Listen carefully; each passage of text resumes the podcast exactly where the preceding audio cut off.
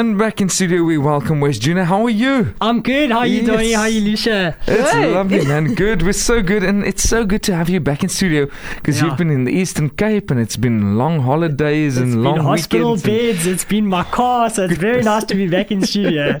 It's lovely, Wes. It's lovely to have you here. This morning we chat about what to do with your savings in 2021. Now, this week's topic uh, seems to be a question that's really on everyone's lips and, and just on their, on their minds as well. So, if one had to look at 2020, which was such a tough year, it seems difficult to know where to invest in 2021 and should I invest, you know? So, are we headed for a crash? Is cash in the bank the safest option of the safest investment to have. What are some of the ways in which people can protect their cash and uh, you know just to find growth? Yeah, so let's start by saying that none of us have got a crystal ball that we can look in and perfectly predict the future or what anyone should do. But often wealth is built up through sound financial decisions and avoiding bad mistakes rather than getting lucky with getting the right fund or the right share at the right time. so if we look at 2020, when COVID hit, the markets dropped 30% in the space of a month, which means i mm. if you had invested whatever amount of money was, you now had 70% of that left. Sure. But amazingly, because of all the government in- intervention, especially in America with capital markets, they were really worried about it. The market just recovered so quickly. So, in the space of a month, it was back to where it started. Uh, and I think I had read somewhere that in, in the over a 100 year history of the JSE, they've never had a, a quicker recovery from a crash. Really? So Wow. it, it was almost as if in March people were panicking, and in April it was as if it never happened. People were like, "Oh, actually, no, I'm back to where it started. It's, it's not a big deal." Yeah. And if that had carried on, which often market crashes Yes, can do, they can carry on for a number of years. And if that had been six months to a year, there just would have been a lot more panic around COVID and around what had happened. Mm-hmm. So, bearing all that in mind, there's two things that we need to try and do. Number one is to protect our existing savings from these wild swings. Mm-hmm. And number two, then to try and grow our savings as best we can. And in order to do that, there's kind of three topics I just wanted to touch on for today, which are number one, to try and diversify beyond our borders, beyond South Africa's borders. Mm-hmm. Number two, avoid get rich quick schemes. Yes. And number three, don't underestimate the value of good advice. Sure. That's- that, uh, that's good. Just to start good. off, yes. Just to kick it off. Okay, so let's start with diversifying beyond our borders. When it comes to what's out there, where do we even start? There are so many questions now. Which currency do we use? Yes. How do we even do it? Why is it a good idea? So there's just so many questions I can think of. Now, maybe you can take us through this entire thinking and just help us find our way. Yeah.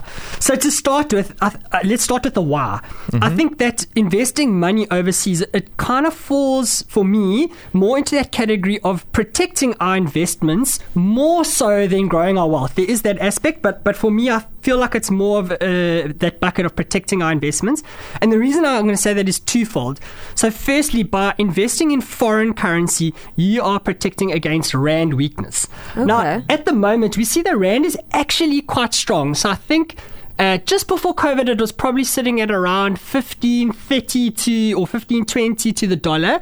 And for the past year, it's actually at like 1430 to the dollar, which is pretty good. Yeah. Um, but we never see these wild swings for rand strength. We never see, oh my word, all of a sudden the dollar's crashed and the rand is at like 10 rand to the dollar. It, that just doesn't happen. But we do see it the other way, where the rand crashes and it goes to 20 rand to the dollar. That, that can happen and that has happened quite often. So if you are invested in hard currency in dollars and that happens you're actually smiling because if you had to then bring that money back which might be a good time to do that all of a sudden your thousand dollars is worth a whole lot more when the rand crashes. So there's that element of, of um, protection against the currency.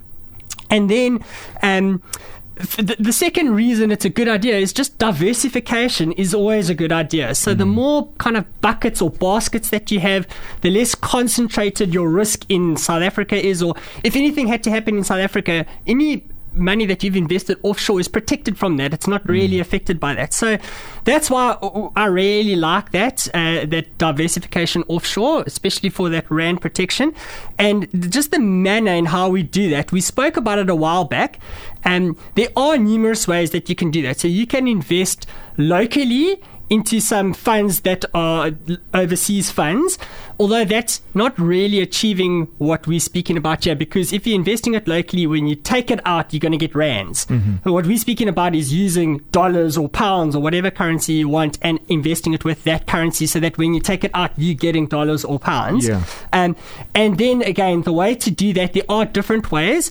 It's uh, it can be quite difficult because those overseas funds often want quite a large uh, minimum investment, sometimes like fifty thousand dollars, which Exactly, obviously not yes. everyone has. So the other way to kind of do that is through endowments, where you can do it for as little as kind of two hundred dollars, which is about three and a half thousand rand a month. Okay. And and and that's you know that might sound like oh I still don't really understand. Then just contact us or contact a financial advisor, and they can walk you through that process. Wonderful. Now, I want to touch on the second one you mentioned because the thing is, a lot of people go for the get rich quick uh, schemes. So, uh, why would you say is it so appalling to people? You know, why do they go and fall for these schemes? Yeah, I, I think just they are more prevalent now than ever before. And I think it's partly because technology is so invasive that people can market these schemes to your email, to your phone, and international scammers now, they can access the South African market. And and I think people are also just becoming more desperate as the economy isn't as good as what it was. And they're just more easily fooled by it. And I just want to take a moment to just kind of explain how these typical schemes work. So often what will happen is someone will reach out to Donnie and say, "There's this amazing opportunity, limited. You know, uh, you quite special that that we're contacting you. But if you invest, let's just say a thousand rand." In, in two weeks, we can give you a 20% return. So we can give you 200 Rand back on your Yeah. 1,000 Rand. If you get Lucia to sign on to Wow. it. so, that, so that is how it works. So what what will happen is Donnie will- Donnie naturally he'll be quite skeptical. He'll be like, Yeah. "Ah, this sounds too good to be true. Yes. But uh, you know, it's a thousand rand. Let me try. So he Yes. puts a thousand rand in, and in two weeks' time he gets two hundred rand back. Because I got Lucia on. Well, Yes. actually, what happened was Lucia heard about this from somewhere else. Okay. And she put in 10,000 Rand. Now, your 200 Rand that you got back wasn't because the guys invested it with some magic formula and made a 20% return. They just took Lucia's money and gave it to you. Yeah. So now you've taken the bait. Now you went, oh, actually, I, I was skeptical, but this really did work. Yes. So now I'm not going to put a thousand rand. Now I'm also going to put 10,000 in. And so you start putting more money in. And this scheme works because as long as people are putting money in, and then getting a little bit back, they oh, well, then I'm going to put more in and more Yeah. in. They're never actually getting a return. They're just getting other people's money transferred to them, and that's Wow. a pyramid scheme. And it works until people stop investing, and then that whole thing falls apart. Yeah. And if you've been taken in big time and you've put in a whole lot of money, you're not going to get that money back. Sure. So yeah, that's just. I I think it's it would be people would do well to just kind of educate themselves. There's so much stuff in the news about these things, and oh, we say it all the time. But if it Yeah. sounds too good to be true, it usually is. usually and, is. and if you that first little uh, of if you do get money back in this thing and you think it works, oh man, it, that's just that's just Mm-hmm. That's the first bad. step in this in this these get rich quick schemes. Okay. Ooh, sounds crazy. Okay. And then, um, in terms of underestimating good advice or the value of good advice, what does this mean? Does this mean you're getting hot tips from your friends? Does this mean you're the first to jump onto the next big thing? What exactly does that No, mean? so that being the first to jump into the next big thing is uh, how you end up in these get rich quick schemes. um, but research by a company called Vanguard in America has found that they try to quantify because it's hard to know the, the, the amount that you're paying to your financial advisor. Am I actually better off or not?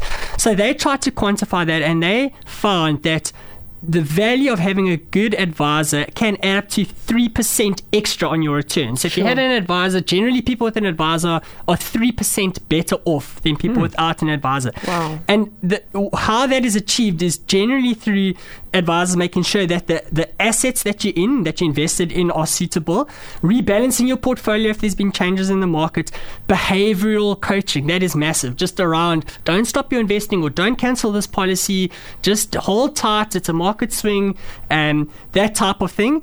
And also drawdown strategy, which means when you're into retirement, not taking too much out, leaving enough in there so that it can still grow. You're going to live probably longer than you think, um, and and to not stop investing because again, I think when times are tough, then people can stop their investments and and look for other things. But then they've got things like DSTV or whatever that mm-hmm. it's just that coaching around, just some good financial advice. So so based on this, I would say that people should seriously consider the assistance of qualified financial planners. Okay. And again, I, I, I would.